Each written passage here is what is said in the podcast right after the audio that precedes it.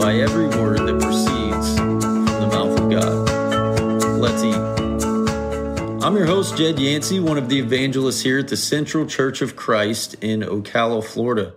And today we're going to feast on what I think to be one of the most beautiful and comforting thoughts in all of Scripture.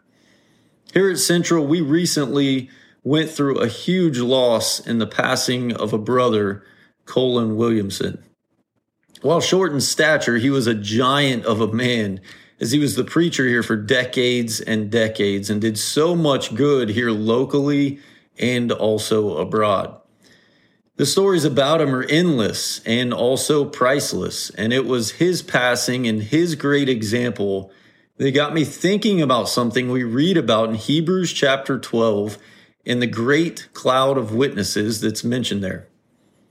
I think that this is huge for us in our spiritual walk. And for some of us, I hope will be a porterhouse steak dinner on your plate in regards to what God gives us in His Word to eat on.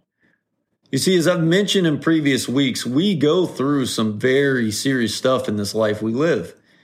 And in those things we go through, it's extremely easy to get frustrated and down and depressed and honestly just feel downright alone. I think of those in scripture like David, who we talked a little bit about last week, and his instance of, of being in a slimy pit or a pit of despair and what that felt like. And what about the bleeding woman in Mark chapter 5 12 years of dealing with her ailment and the isolation she had to have felt. How about Job? You read the story of Job, and he lost his entire family, all of his livestock. He was afflicted with sores from head to toe. It was so itchy that scripture says he scraped the sores with a broken piece of pottery. How about us?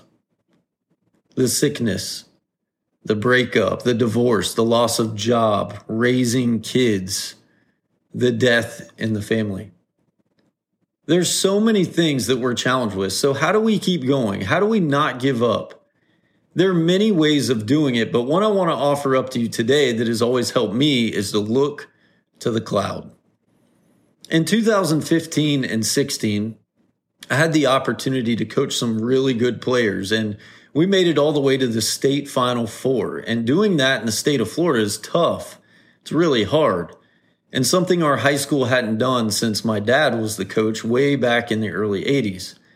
And in both years that we went, we ended up losing the state semifinal game in extra innings. But in 2016 specifically, we played Hagerty High School for a chance to go to the state championship game. And when all was said and done, the game lasted 12 innings. For those of you that don't know, high school baseball games are seven innings. And so, with over four hours of play and nine hours in all, due to a five hour weather delay that began in the fifth inning, this game goes down in the record books as the longest state playoff game from first pitch to last pitch. But this game also ended as the highest scoring game in Florida Baseball State Series history with a final score of 19 to 16 which eclipsed a previous record from 1922. Now, outside of that, I want to tell you, I, remember each inning, our players coming in over that amount of time and that many innings, and they were wore out. They were down and out from the other team taking the lead, and us coaches just over and over again saying, Guys, suck it up. You got this. Press on. Don't give up. Keep battling. And it wasn't just us. As the game went on, the crowd began to move closer and closer to the dugout to say the same things to the boys and to cheer them on.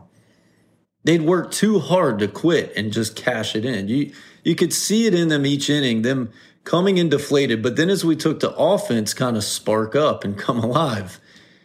The end result was we did lose, but I'll tell you what, it was the hardest fought baseball game I've ever been a part of. They had worked too hard to just quit and give up, but needed encouragement to finish what they had started. It was needed. You could see it in their faces each inning they came in that they needed that encouragement. Now, I tell you that story because the Bible is filled with passages that speak courage into our lives, but one in particular I want to talk about. It's the first three verses in Hebrews chapter 12. And this, pal- this passage challenges us to not grow weary or give up. It reads, Therefore, since we are surrounded by such a great cloud of witnesses, let us throw off everything that hinders and the sin that so easily entangles let us run with endurance the race marked out for us, fixing our eyes on Jesus, the pioneer and perfecter of our faith. For the joy set before him, he endured the cross, scorning its shame, and sat down at the right hand of the throne of God. Consider him who endured such opposition from sinners so that you will not grow weary and lose heart. We're not exactly certain who wrote Hebrews but its audience is pretty clear as we read. It was written to a people who were weary and a people who were losing heart, albeit for different reasons than the ones we have. They were discouraged and depressed and felt alone. And we read here in verse 1 Therefore, since we are surrounded by such a great cloud of witnesses. Now, in just a few words, the writer not only urges us to not give up, but points to a source of motivation, a source of inspiration, a source of accountability. And he calls it a cloud of witnesses. So, what is that? What is a cloud of witnesses? Now, the clue here is in the word therefore, which points us back to the previous chapter, Hebrews 11, which is a really famous chapter in the Bible. It's known as the Faith Hall of Fame, and it offers this list of people, faithful servants who faced enormous challenges and yet found the faith to keep believing and the courage to keep fighting. So, if those are the witnesses, those mentioned in Hebrews 11, then what is this about a cloud? Well, there's two different words that are used for cloud in the New Testament. The first of those is just a, a single detached white cloud that we typically would see in the sky. But more wide and powerful than that, it's an encompassing cloud, more like a heavy fog or feeling that surrounds us. So, what's the difference? Well, you look up in the sky and you see the first one, but the second one, you feel it. It surrounds you, it encompasses you. And so, after some research, I found it interesting that the ancient Greeks used that second kind of cloud to describe a crowd, a massive gathering of people. So, in Hebrews 12, we have this idea of a huge throng of people all around us everywhere we go. This passage in verse 1 actually even uses the word surrounded to help us decide which cloud this writer is writing about. I remember playing this game as kids, and maybe you're with me here on long car rides, or should I say 15 passenger van rides, because remember, I have nine other siblings. And we would play this game where we would look up in the sky and see an image in the clouds. Remember playing that game before iPads and TVs and phones? The good old days. But, anyways, I bring that up because, man, how comforting it can be to us when we read about the faith heroes in Hebrews 11, to think of them as faces in the cloud of tough issues that make up life. So, how does the cloud of witnesses help us keep going? How does it help us continue pushing on and refuse to give up? I want you to pay special attention to that word witnesses. A witness is someone who sees something, an eyewitness observes something happening. And because of that meaning, some people read Hebrews 12 and think the cloud of witnesses is watching in heaven as we go about our lives. So, are they sitting up there in the stands of heaven watching us run the race? I, I have to say that's a possible interpretation and it can work. The Living Bible translation thinks so. And it paraphrases Hebrews 12, verse 1 this way since we have such a huge crowd of men of faith watching us from the grandstands. The language may be figurative or literal, but if we define witnesses as those who see or Saul. We're invited to enjoy a powerful and inspiring idea, the applause of history's greatest heroes at the very time we feel the loneliest and most overwhelmed and most discouraged. Shouts of encouragement from Jacob and Joseph and Moses and David. I want to challenge you to go after this mental image the next time you feel discouraged and depressed and lonely and ready to quit. That there are throngs of achievers, the Hebrews writer says in chapter 11, he doesn't even have the time to tell about all the others who went through stuff, who were witnesses, even, even those who aren't in scripture.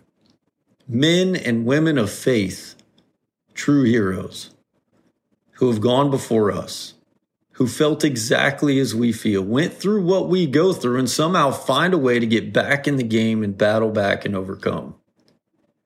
Listen, the 44 today is that of comfort and peace of mind in knowing that we are anything but alone. They understand that we're moving toward our greatest blessings when we fight through our toughest trials, and there they are cheering us on. That's a powerful thought. I'll end with this. I'm, I'm not sure how many of you participated in sports growing up especially that which is truly the physically exhausting form. Maybe you can relate, but you ever been in the middle of a practice, a game, a marathon, an anything where you nearly hit a wall? That overwhelming urge to give in to exhaustion and fatigue. One of my brothers, Junior, ran cross country in high school.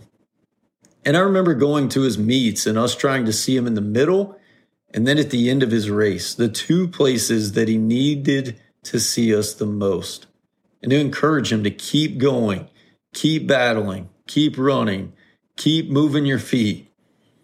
And our presence alone was all the encouragement he needed to find that extra wind when his race got the hardest. I remember times as a former athlete going through that, and all it took was for me to see someone familiar my mom, my dad, people I knew. And so what what happens at those times when you look up and you see that familiar face? Suddenly you find the energy. This new wave of energy to finish, to go on. Nothing said, just that immediate awareness of someone there cheering you on and rooting you along to the finish. In those moments of life where we feel exhausted and are struggling to keep going, from both a physical and spiritual standpoint, I want to encourage you to take a peek into the grandstands. Look to the clouds. And what I think you'll see is a throng of those who've gone before us, cheering us on and giving us the encouragement to keep going, to keep our feet moving, to keep running. It makes a difference to hear those voices from the scriptures. A cloud of witnesses who are alive and counting on us. So you're 44 today. When you feel like giving up, look to the cloud. Keep going. Keep fighting. Keep running. Keep your feet moving. You see, this life is a hard race to run sometimes, but as Paul says in Philippians 3:14, I press on, I keep running, I keep my feet moving, and I keep going toward the goal to win the prize for which God has called me heavenward in Christ Jesus. As tough as what you are or will be going through might be, oh, how sweet it will be to hear the Lord say, Come on in, thy good and faithful servant. Thank you so much for listening today. And as always, if you're in the Ocala area and you're listening local, what are you waiting for? Jesus is calling you to come and see. Stop by and worship with us on Sunday mornings at 10 a.m. No pressure just a loving group of people that meet together and worship God. If you don't know anybody, well, you know me. I remember a big reason for this podcast, as I mentioned in episode one, was to know you. Come by and see us. If you aren't local, get yourself somewhere where you can worship and plug yourself in. And if you're still not there yet, shoot me an email at jedyancey at gmail.com. Reach out. We can study together you can ask questions, whatever you need and however you need it. I beg of you to find ways to feast on the words that proceed from the mouth of God. Thank you again for listening. Now let's eat. Shining. There's a rainbow. There's a rainbow in the cloud. In the cloud. When life's race is run and the victory's won. There's a rainbow. There's a rainbow in the cloud. In the cloud.